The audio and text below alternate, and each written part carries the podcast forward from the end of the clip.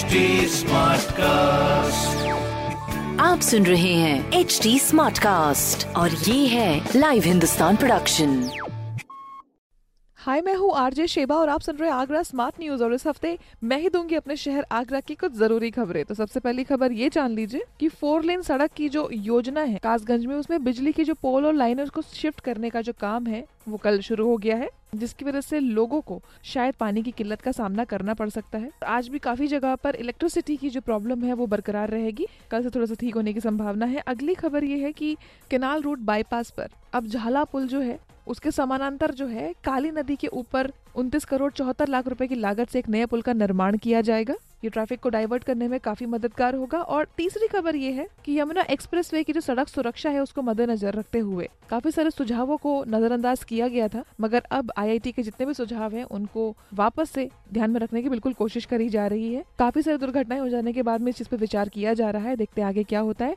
इस तरह की खबरों के लिए पढ़ते रही हिंदुस्तान अखबार। कोई भी सवाल पूछना हो तो आप फेसबुक ट्विटर और इंस्टाग्राम पर पूछ सकते हैं। हमारा हैंडल है एट और इस तरह के पॉडकास्ट सुनने के लिए log on to W H